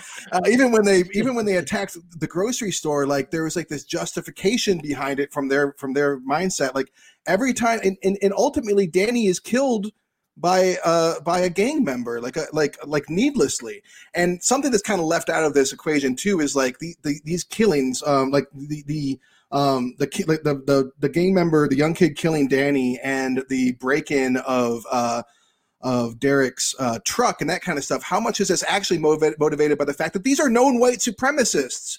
Like Right. they're out there walking around with fucking tattoos on them. Like, of course they're gonna anger these kids. Who gives a fuck if they're in a gang or not? That's a poverty-related issue versus a ideologically racist, eh, you know, racist ideology issue. And then I'm sorry, I'm just gonna keep going. But then on fucking top of that shit, there is just moment after moment after moment where Derek Vinyard and uh, and other characters, but especially Derek Vinyard, gets to, to go off in these extended rants of like uh like that sound like any Preach. fucking comment section now. And there is no articulated counterpoint to any of this. There is there is well, there's the Elliott Gould scene. I mean, maybe he does nothing. He he blusters about poverty for a minute, and then he gets up and walks out. There's the, the only counterpoint to any argument. There's all this like articulation of the of the white supremacist ideology, and the only thing it's countered with is like this emotional resonance that we're supposed to get. That the director and the screenwriter and, and Ed Norton too are all like taking for granted that their audience is going to feel this way. But I know for a fact because I looked it up after I watched this movie. There are white supremacists that fucking love this movie, that eat this shit up, that love Derek Vinyard and celebrate it still. Big surprise. It's Sorry. dangerous, irresponsible filmmaking in these black and white scenes because there's no counterpoint. There's no bu- guy in the scene about to commit the crime at the store being like, hey, whoa, whoa, guys, this isn't a good idea. It's just straight. I mean, I'm not going to say triumph of the will, but it's straight, uninterrupted, disgusting propaganda for entertainment's sake. It's shot beautifully, like we're supposed to think it's cool. It's eloquently spoken with no contradiction. Irresponsible trash. I'm going to push back a little bit. I hear what you guys are saying, absolutely, Uh, because I, th- I thought that uh, even as I picked the movie, I thought, man, this is this is the exact kind of thing that I was wondering about. But I'm a little bit glad that there was a movie that in the 90s that was articulating these things, and all the things that are articulated are in the mouth of white supremacists. So this is this is stuff that you hear in the comment section from people who would say, oh, "I'm not a white supremacist, but I do think that blah blah blah," and then it sounds exactly like Derek Vinyard. And so, in one sense, I'm glad that go ahead and put it articulate this position as much as possible, but put it in the in the mouth of uh, of a monster. And Derek Vinyard is a monster. The issue I think is he's not shot like a monster. He's shot like he's the Adonis. You know what I mean? Like Yes. I rem- I remember watching the movie and like you know I'm not persuaded by this guy's rhetoric. Uh, uh, that's just me, but I was persuaded. Like when he's getting arrested and he's ripped and he's like, and He's Edward Norton's performance is yeah, it's it's like this guy's the coolest guy ever. But yeah, that's the part I have an issue with. I'm, I don't would- have an issue with. Go ahead and articulate your position as much as possible. It's trash. And sweeping slow mo in like these choruses, like it's it's just like very triumphant. That Right, was but- the part I had an issue with. Yeah. Fucking Okay. Leni Riefenstahl. it's clear an issue, but this is where I, I want to get into the whole background of this film. With the director and Edward Norton taking over the editing and stuff. I Mm. wonder how much Ed. I wonder this the moment I saw the beginning scene with the slow mo. I'm like, did Edward Norton do this? Is this all Edward Norton slow mo because he worked so hard on his body to be so ripped for this film? I truly wondered that. Like because Tony Tony Kaye said, he, well, he famously wanted his name off this movie Yeah. because he is kind of, I don't, he sounds like kind of a pretentious guy. He seems But, like, like, a dick. Yeah, he he does seem like that. He like he wanted to put his name as Humpty Dumpty or something on the movie. like he wanted them to change his name to Humpty Dumpty. And he said what Edward Norton did to my movie is a travesty. He added he said nobody knows what Tony Kaye wanted to do, but he said that Edward Norton went in there and added a bunch more shots and scenes of him Of and himself. made him of himself. That's yeah, I'm so it might be the case. Yeah, maybe. May, I mean, I'm not. I don't know that for certain. We can't prove that necessarily. Did you guys see um Detachment? Tony Kaye's Detachment with I Adrien wanted, Brody? I wanted to. I didn't see Uh, it. it's good, man. It's so bleak though. It's another real bleak movie. Wow. It's about uh, it's about high school teachers that are trying to teach kids. You know, like they're doing their best, but it's just it's just everybody's life is a mess and everybody's horrible and none of the parents care. It's a it. I wouldn't watch it after watching. Give yourself a break after watching American History X, but it's another bleak movie. Well, I, he did a documentary on abortion called Lake of Fire. Oh It my is gosh. really good. So the guy is talented. So Did you watch it though? It's it is Oh, dude, unwatchable. it's it's it's it's rough. But It's this is a talented filmmaker. So if you're gonna have any director's cut, fuck all these like 30 different Blade Runners. This is one I would absolutely want to see. What does this original cut look like? Because apparently Edward Norton just pushed the guy out of the editing bay and just had at it. Well, no, that's that, that's. I mean, that uh, that's not what I've read. I mean, I've read that um, the studio pushed him out because he was, had only done commercials before this and wasn't taking the like. Supposedly, he was making it look quote unquote like a commercial, and um, that that that basically Ed Norton saved the movie and his reputation suffered because of it. Um, this guy has done fuck all since pretty much, and his, the only thing he's really working on now is I shit you not, African History Why. That's what he's working on right now. I heard about that. Um, which you know, African history. Why? yeah, um, that sounds terrible. Um, I've now, tried to stories. laugh, From, but- I'm all for. I'm all for stories from Africa coming out, but like, just uh, you know, just let it go, dude. To tell a new story. Um, I'm looking really hard for this quote that I um, I read from him, and I can't fucking find it. But like, there is this extended quote I read from Tony Kaye, where basically he was talking about how you know how the thing got ripped away from him. And he also talks about how like he got really frustrated during the process and like couldn't articulate his vision. And he also said something along the lines of like i wasn't really sure what my vision was as i was shooting it or as i was editing it. And it's like yeah that fucking shows that's why ed norton took over because you didn't know what you were doing frankly. Um uh so i Hmm. think that ed norton probably you know i, I don't know that, whether he knew what he was doing or not but that was certainly the assumption made by the, the people he was working with. Um so re- regardless of all that stuff aside uh you know i think intention really does matter with this movie and what he was intending like since if he himself didn't know what are we Mm. supposed to get from it because if if we have like like obviously we're supposed to like be moved by this and think yeah racism's bad but i don't know it's just a it's a I thought I felt the same way with Lake of Fire and Detachment. It was he just he'll he throws everything in there, the bleakness of it. Like in in Lake of Fire, his abortion documentary, there's like he doesn't do it like normal documentaries do, where they're like, here's an expert to explain my side, and then we're gonna go to a trailer park and and interview some you know bozo from the other side. He'll get like philosophers from both sides. He'll talk to somebody who shot up an abortion clinic, and then we'll watch an abortion, and it's like, what am I supposed to think after this? And you don't, you feel just horrible after. That's what you feel after it. I Same thing with gonna watch that movie. It's hard to watch. Yeah, big pass. But it's I- frustrating. be- Go ahead, Chad. Uh, go ahead. Oh, well, Oh, I was going to say, I, I still, I, I thought it was pow. I thought there were some very powerful moments. There's some big eye rolls, and maybe just because it's it's 90s. I didn't mind so much the rhetoric because it was coming from the mouth of a Nazi. Like I, I would hope that you're watching this movie and thinking, that's what I sound like. I sound like a Nazi. Like if you find yourself saying these kind of things, which I mean, that's the amazing thing is people are saying this stuff nowadays. They were saying it back in the 90s, but they're still saying this stuff.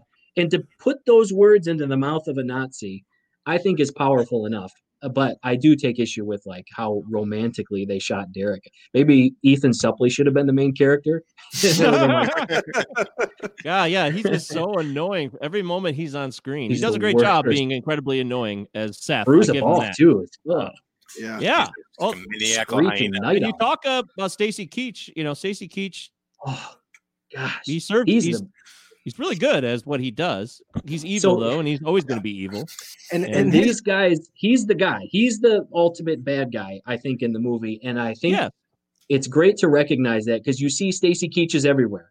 They're they're they're influential. They can do talk shows and and they can garner up all this hate and they can give justification to all these hate this hate and these people that join this group and they say, well, I don't really know the answers, but I know that guy does. And here's this guy that comes on with a suit and tie, this Stacy Keach guy, Right. and uh, And he's a and- chicken hawk because he goes after the kids, just like Right. Derek calls him, and he indoctrinates them young.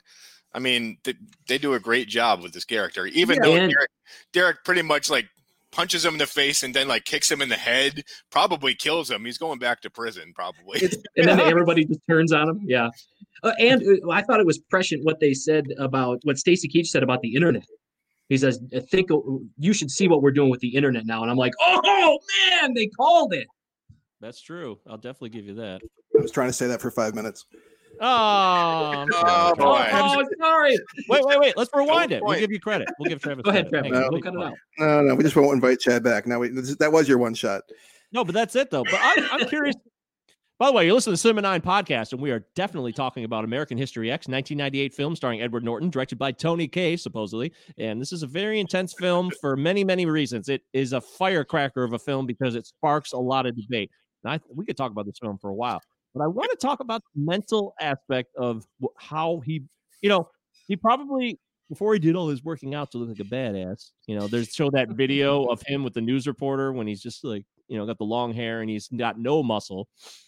And his father is killed by a black man, supposedly. A firefighter killed by a drug dealer uh, while fighting a fire. I- I- I- first off, is just weird. I don't even care about that. But the fact that they're trying to lay this premise about his father's death caused him to be a Nazi, and they Mm, almost make it sound like this.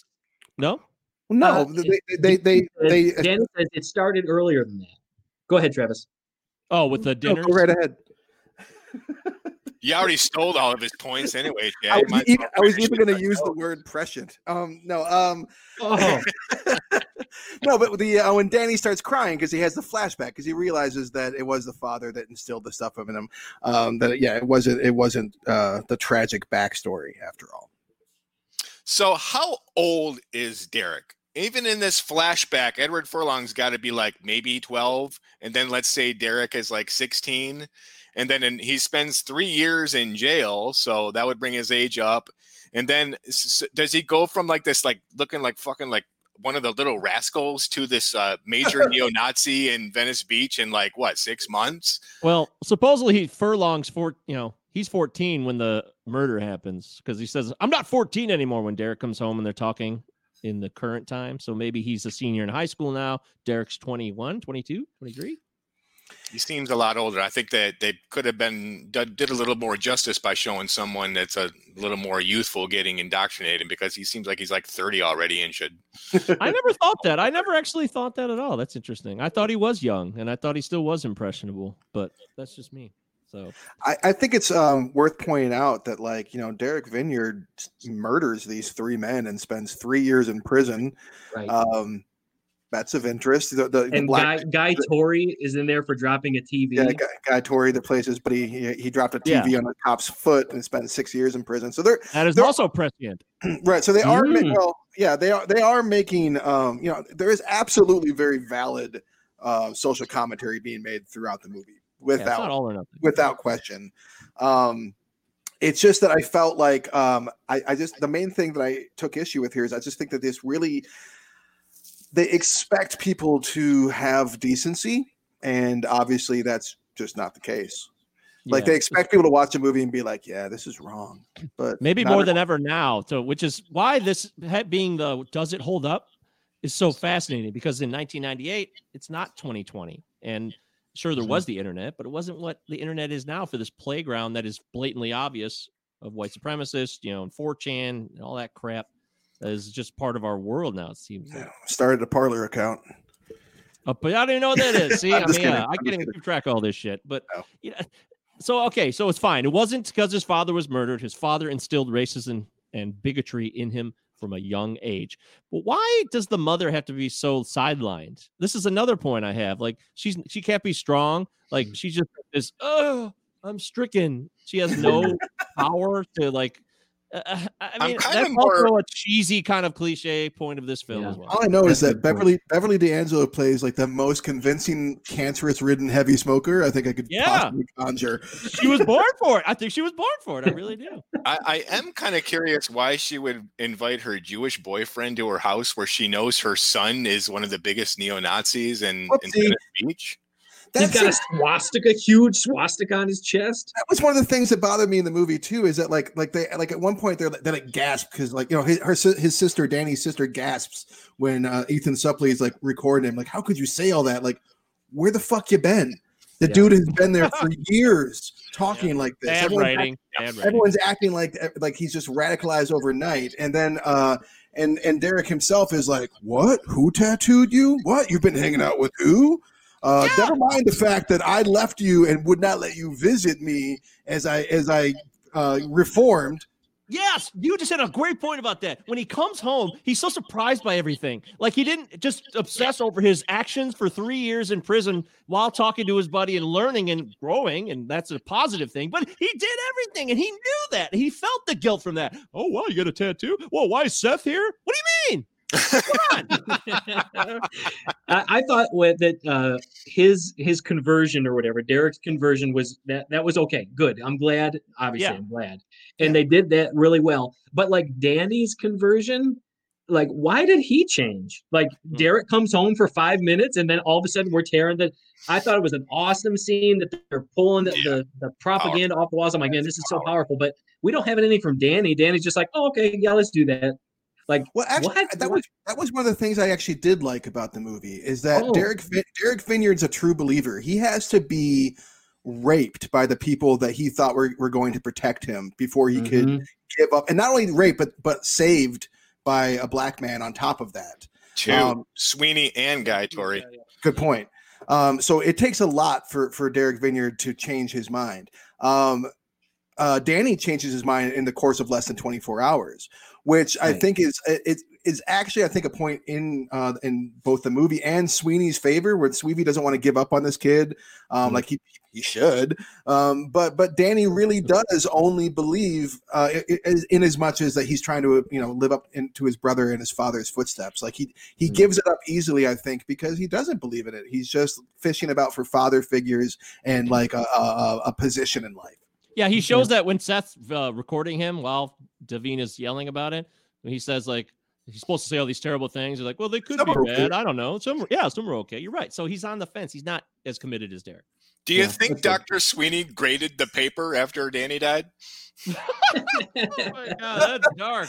How That about- is dark. how about a fucking rubric uh, Mr. Sweeney, Dr. Sweeney, how about some parameters for this assignment?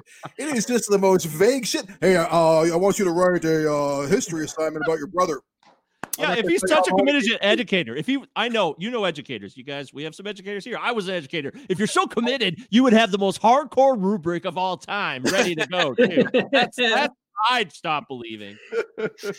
I mean, yeah, that's that. That's why that first chunk is a little tricky because he's like, oh, "I'm your new history teacher now." He decides to like name the course some dumb name, American History X. No, no, and no, no. He, know- he just call know- it dot, dot, dot. American History. X.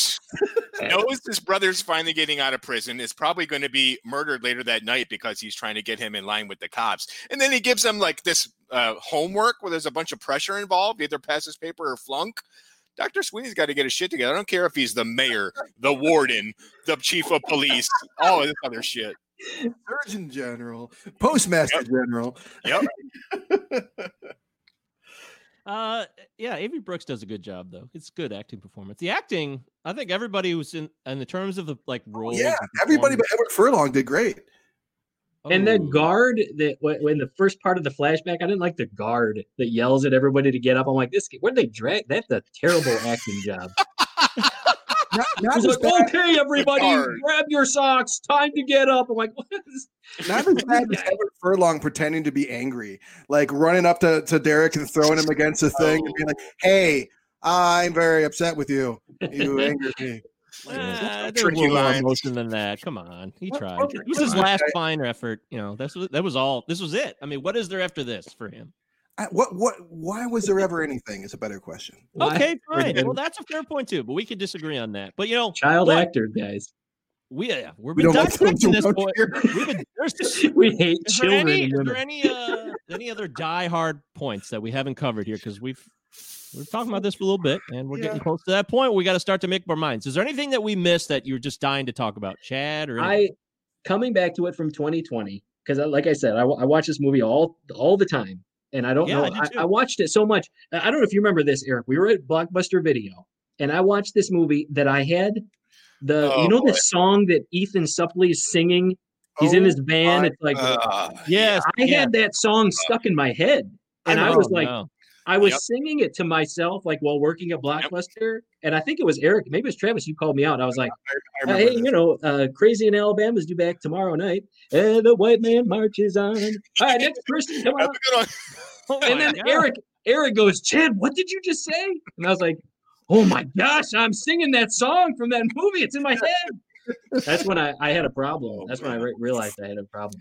Big yikes. But uh, to you. so it was very uh, influential. One of the things that stuck out to me, there's no, there's not even a sense, not even a hint that uh, Derek Vinyard needs to make right what he's done to these black families.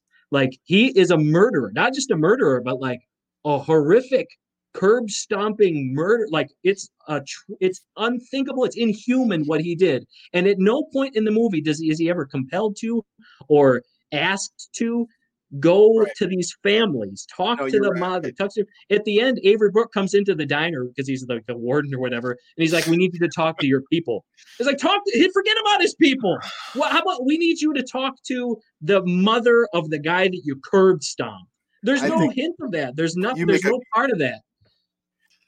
This is su- these are such great points. I mean, this is this is this is. I think you like. I hadn't thought of this exactly, but I think you get to what the, what is fundamentally wrong with the movie. This is supposed to be about redemption, and he doesn't Right. actually do much redemption work. No, um, he doesn't. This really, is why. no. This is why. I, this is my last point. Is that I would argue. What if the Danny character was just removed from this film completely, and we didn't have to have? There's too much baggage in the film. Like too many. Then you could have actually focused on some of these other points too, because you could have told the Derek Vinyard story, and that would have been the whole, enough of a film, anyways. With all of these, I mean, whatever you like about the film or don't like about it, I think if you just got rid of this Danny point in this whole uh, this whole character arc, you could have told the story and maybe fleshed out some of these other points that we're discussing. Possibly. I mean, they're taking the violence begets violence thing and then just attaching a supporting character to it. It's a little limp, but it does lead to some beautiful scenes. I mean, when uh, they have that conversation, it's a little bit cheesy, but it's real. I mean, he's saying, you know, I love you, you're my best friend, but it's not overly sentimental. It's sweet, it's powerful for me. Um, I mean, yeah, when not that it's all said and done, but there are some enormously moving scenes when he comes out of the shower and crosses the uh, swastika. I'm tearing up. I'm I'm Gosh. crying. I'm feeling bad for the guy. So. And and you know, Norton is great. Say what you will about those old scenes. He's great in those, but he's also really subtle in the way he interacts with people once he's out of jail. He doesn't just say "get the fuck away from me" to Seth and everyone. He he's civil. He'll like you know say hi, you know, but you can tell by the way he acts that he's done with everything, and he does a good job of keeping everything for now kind of inside until he's ready to make his move and get out of this organization. That's not easy to do or act. Who does a worse voiceover, um, Edward Furlong in this movie or the girl from The Crow? Oh, I'm going with the girl with the crow. Sorry. We're not enemies, but friends. okay, so that's that's another problem I have with the movie. Will it ever stop Like, raining? I hate the oh. voiceover. the, the the voiceover is awful, but like, and then ending on an, an on an on an Abraham Lincoln Oh. quote. You could have ended on a fucking Martin Luther King quote. You could no have put your balls out there and ended on a Malcolm quote. But no, you got to go Gotta with the great emancipator. Uh, and you you, know, got the little Lincoln. white boy say it. Just put on the script. Hatred is too great a burden to bear. Martin Luther King. How hard is that? That would have been perfect. Instead, we got yet another shot of oceans. I, Bookended feel like the whole, I feel like the whole intro credit scene was just like reshot. We're like, oh wait, we we need something that's just like so epic. Let's just I want something that water and represents sunlight. change. Will people get Yeah. this?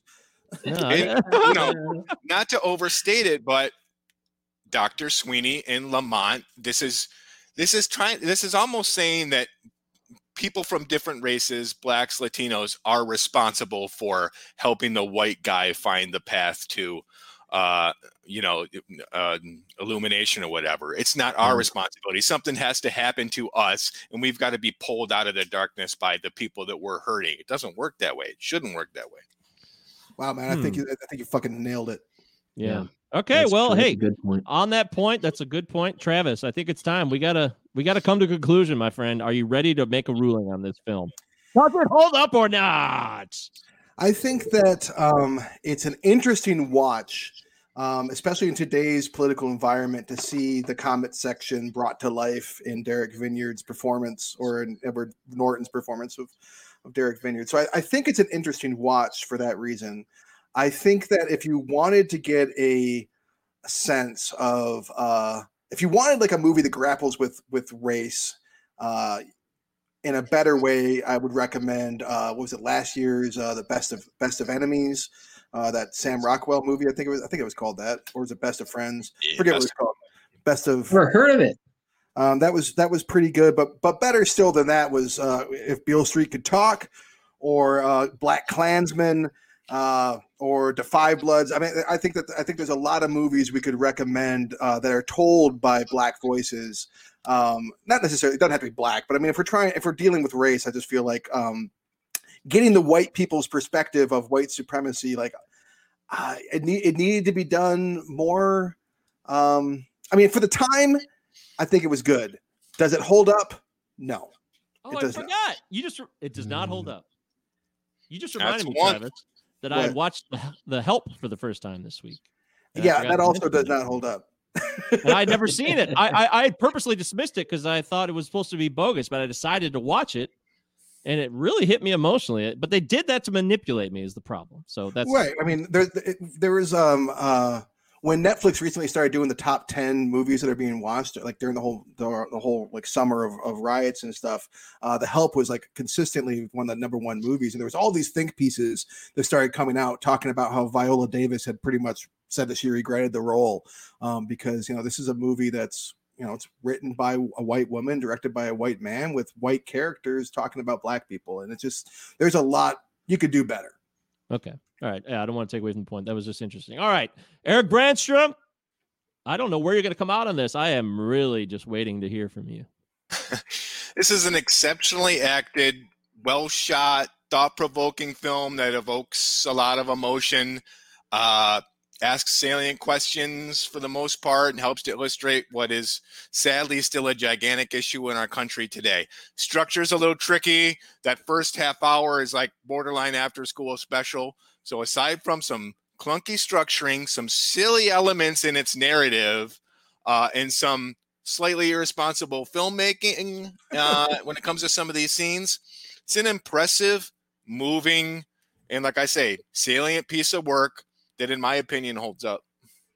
Oh, wow. Okay. Hmm. Interesting. This is very interesting. Chad Gibbons, you know, you chose this film. You are a very special guest. So you have special. much time. So, So so very good. special. A passionate Tender. man with a vigor for life few have ever noticed or will ever experience. Never noticed. You have- Never yeah, you, you- you don't even notice it. Nobody, You don't knows. even notice it, man. Damn it. Nobody notices it. You're a great guy. Nobody sees it but me though. Nobody knows about it, but you're pretty good. Fruitless endeavors. I would never say this to your face, but you're not bad. Oh, man. you have all the time in the world. This is your moment, Chad. Give it to Uh, us. I'll, I'll keep it quick. Uh, I do have I, I I recognize it, everything that Eric and Travis just said is is absolutely right. I felt like I mean Avery Brooks is everywhere. It was there was there was a few eye rolls in there. Like there was a lot of eye rolls. I don't like the voiceover. Um, and Avery Brooks is like the almost the poster child of the the magical Negro, like you know what I mean, trope. Yep. Yeah. I didn't At come up with that point, phrase. I was but- like, is he supposed to be a real person or is he like a genie that's helping Derek out? Yeah, right, right, right. So that's that's egregious. But I uh, watching this movie, I I did remember that what Avery Brooks says to Edward Norton in the in the uh, medical room or whatever in the prison actually had a a, gr- uh, a profound impact on me, and I, and I totally forgot about it until I was watching it again. And he goes, "You have been asking yourself the wrong questions. Has anything you've done made your life better?" I think And that's I- probably the best scene in the movie, by the way. Like two, like Oh. two, like they're crying together and stuff. Like that's really actually a really powerful scene. Yeah, and I thought I can't resist. I have to cut in. I used to love that line until last week when I saw it. Now I just see it as being like Derek should turn away from it for his own selfish reasons because his his you know it's his life isn't Mm. here. It's not because all of these things are wrong or these people don't deserve to be treated Wow. like this. It's as what you what Wow. makes you happy. Mm. Well, it's a good point. I I thought it was powerful then. I thought it was powerful again today. Aside from Sorry. Eric's comments, Sorry. Sorry. thanks. That's what Eric does. He yeah, he makes a salient point and apologizes for it immediately. I, I let my heart out. You guys invite me on the show. I, you know, open myself up. I don't often do that. And Eric First just dad storms off spit the on it. podcast. Uh, no, okay. So, uh, I guess long story short, I it holds up. I'm I, I I recognize that there's points. If it's been done today, it should have been it should be done differently. There's some egregious things, really, but I feel like we need more of this stuff, not less of it. And I, I think it holds up. More better done. Yeah.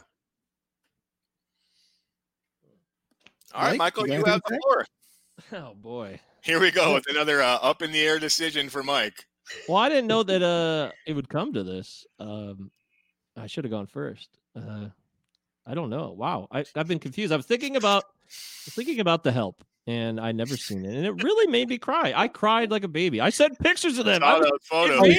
Yeah, those pictures. Will, those pictures will be posted for all. To Did see. you did you I hope seriously take a picture of yourself crying while watching the help? and I sent it to them. I sent it to them. literally Yep, I Yeah. saved it. It's going to be the Twitter uh, profile pic next this coming week. I promise. I definitely Oh. sent it to them in the notion that I would see that picture again online or somewhere else, just like that stupid photo I did in 2011 that people exploited. The I can't even do that face. I didn't know what I was doing. I did made a weird face. face once. and Yeah, and Dave Horning just took off with it once, and it became lore. Anyways, uh, the help has moments though. I'm sorry, Viola Davis did act in the film. We can't undo the fact that she acted in that film and that she actually gave everything to it. So she did emote responses from me. I didn't get upset and emotional about the film because of the white people or only because that they were such dicks and assholes and they weren't learning from anything. That's what bothered me and that the people that had to bear that brunt, I cried for them. So uh, you know, whatever people want to put on a media I, I feel like it's a media thing this movie? I'm gonna get to that. I'm gonna get to that. It's the same thing with this movie. So the help holds up. I'm confused. All right, Yeah. cool. Let's see you No, guys. I don't know. I don't know if the help holds up. or Cinema not, 10 podcast. But I'd never seen Bryce Dallas Howard so nasty. That was actually impressive. I didn't think she could act, and I was surprised there. Mike, you're in But- the weeds. Uh, I gotta tell you, this film emotes. It emoted a lot of emotional responses in me in my life. Now, do I dismiss those because it's 2020 and I didn't have those when watching this time? I didn't have the same emotional responses this time. So Well, that's the question: is does it hold up? Not not what emotional responses did you used to have. That's not the name of the segment. right, I agree. but I'm trying to get to this understanding of Yes, and we're film- trying to badger you into an answer. I know. and what what this film has done to me is uh it's made me think a lot. And I think if a film makes you think a lot, even if you don't agree with everything, I think it holds up. And I think that's why I'm gonna stick with it. Even though, like Chad said, egregious stuff, Travis's points, Eric's points, a lot of bogus stuff in this. Can you get paroled after three years when you kill two people? Uh, Yeah, I mean, yeah, that's uh, exactly what uh, Dave Petrucci brought it up. Uh, you know, Oh, uh, okay. manslaughter for a curb stomp. Yeah, For a three curb years. stomp. Yeah. Um, it's got a lot of problematics, but it's also it's thought provoking enough even if Edward Norton and blatantly put himself in slow mo in many, many, many, many scenes that are completely unnecessary, I'll never know the truth behind it. If I don't have the honest story, if a documentary comes out and tells us the truth about this background of this film, then I'll change my mind. But on today, November 12th, I say this film holds up. There you go. All right. Mm. And if Even with the Tony, slow mo Norton. yeah, if Tony, Yes. what's his name, uh, does a documentary, we cannot re- trust that source. Tony Kaye? Tony, Tony Kaye. Yeah, I mean, we- Yeah. we can't trust his documentary, which is called Humpty Dumpty, which he's been working on. for I a long heard time. Edward Norton uh, seized control of that documentary and totally fucking changed it. Um, you know, there's also a lot of talk that you know that Edward Norton's, um, you know, he's got a real reputation for being a difficult, difficult person to work with, and Yeah. a lot of that Yeah. started here. And I can't help but wonder if, uh, if maybe some of that might be unjust. You know, like if if it's true that t- Tony Kaye supposedly was throwing tantrums and screaming and not doing a great job and not being professional. Um, if it, it sounds like you know, like he got nominated for this movie. Edward Norton did. This movie was an Academy Award nominated picture. Um, it to, again, I th- I think it seems to me like um, Edward Norton salvaged this movie based on what I could gather from what I've read. I think Tony Kaye sounds like uh, a difficult person to work with who uh, who smeared Ed Norton's name. That's, that's Okay. I- well, there you have that's, it. that's how That's I feel about bottom it. We can- We're I gonna would close still, it up. I oh, would go still ahead, recommend it. I Final would still recommend his detachment with Adrien Brody. It's Adrien Brody's really good in it, and it's a sol- it's Another solid. guy who's known to be difficult to work with. So. Oh, interesting. Yeah, well, maybe that's Tony's K's. He he. It sounds like Tony Kaye hates himself, and he's drawn to negativity around the world, but or negative storylines. Anyway, He, he looks like a really skinny Larry Charles. Like he's like like this, like a terrifically skinny Larry Charles. All right, that's it. This that we did it. American History X doesn't hold up. It was three to one. I don't know. I really wanted to go with Travis to make it a tie, but I feel like should have. I know I might regret this down the road. But we're doing a live show in real time, and we can't take back our thoughts. It can never change your mind. That's what this movie taught us, right? Uh, once. No, I'm just kidding. Um, all right. Oh, thank you so much. Uh, Cinema9 Pod, protonmail.com. Cinnamon 9 Pod. We want you to rate the show on Apple if you could. Five stars. Cinnamon 9 Pod. It's a great show. Chad has been Our show. guest. We're talking about our show, right? I'm Our talking show is a about our show? show. Yeah, not American History X. Yeah. Uh, Chad, you've been a wonderful guest. It's been so great to have you. Oh, Yeah, I really, buddy. No, really. And you're a great avid fan of the show. We appreciate your support, but we want you to hold that thought as we turn it over to Travis Roy for next week's selection. Chad, you're going to see this live. Ooh. So um, I rather enjoyed picking a holiday holiday themed movie last uh, last time I picked one for. I know where he's going with this. Um, you you might this this this the, the, my choice probably won't surprise people that know me well. Generally on this show, I like to pick movies like Chad picked a perfect movie, like where it's like, does this hold up? Truly, I don't know if this holds up. But sometimes I also just like to watch movies that I love that I haven't watched in a long time and I want to talk about for a while. And um, I want to watch a uh, a very um, a movie that's very close to my heart. Um, it's a comedy, an ensemble piece. It's about Thanksgiving, and it's not planes, trains, and automobiles because everyone knows Jodie that- Foster? that holds up. Jodie Foster's directorial debut, 1995, Home it. for the Holidays. I knew it Home for the Holidays with with uh, with Holly Hunter for the and Ro- holidays. and, and Robert Downey Jr. That is that I is my, my still selection. haven't seen it, so that's But you news. will Like, now, dude. After Yeah. hearing me talk about it for 25 years, I- you've you're definitely gonna you're gonna watch this movie and be like, uh, all right. uh, it's definitely been hyped up on your end for a long time. Oh my god, yeah. It's it's it's such as it's honestly like lower your expectations. It is a slice of Oh. life movie, but I think that it uh I think it does a good job of being like a movie that deals with like some social and family issues while also being kind of light and uh just some good meaty performances from people like Anne Bancroft and uh, that kind of stuff that we can dig into. Though. Okay, that's fantastic. Chad, any quick uh, comments on that? No, this show's dumb, guys. All right, don't listen to the next episode, Chad. no, no, I'm saying no. I have no comment. That's uh, that's awesome. That is All right. Well, there Robert it is. Downey Jr.'s trailer on the set filled exclusively with cocaine. Oh, okay. Yeah, What? that Uh, well- like a cool trailer to hang out in. We- like we said, we want to thank Chad for coming on the show. We want to thank him for picking a very Great points. fascinating film to break down. I, I still feel like I don't feel good. I feel uncomfortable, and Yeah. um, that's a good thing. No, yeah, the, you're right. the yeah. grocery store scene, especially, like them dumping all that Oh. shit down the girl's mouth and stuff. Like this fucking unwatchable, man. Like it goes I- on forever. I remembered Not the curb stomp and I remembered the prison rape, but when I watched it this time, I was like, this Grocery the grocery store scene is unwatchable. It's, it goes on for fucking ever, and it's so hard to watch. Yeah, I couldn't completely watch it. agree with that. And I know, uh, you know, Jen, we're four white guys talking about this stuff, so Yeah. we, we understand True. that. Don't forget that we don't understand that. This has been a do I complex. need to listen to this. we oh yeah, we completely understand who we are and where what's going on in the world. This film is so it's gonna carry on. It's gonna be talked about for a while, and it might not hold up in another ten years even. But we'll White find- Shame, the podcast. yeah, that's what this is. Uh, we did a Tune in every week. we did uh we did Dead Poet Society, uh, White People the movie. That was This was this was comment section of the movie, which I actually Yeah. wrote in my notes. That's really good. Yes, this is comment section of the movie. Thank you so much for uh, joining us, Chad. Thank you, everybody. We'll see you next week for uh, Home for the Holidays by Jodie Foster, 1995. Chad, we'll see you then, buddy. Thanks, Chad. Thanks, for coming Chad. Thanks, guys. Thanks, Thanks for listening, sorry, everybody. Sorry, I said your show's done.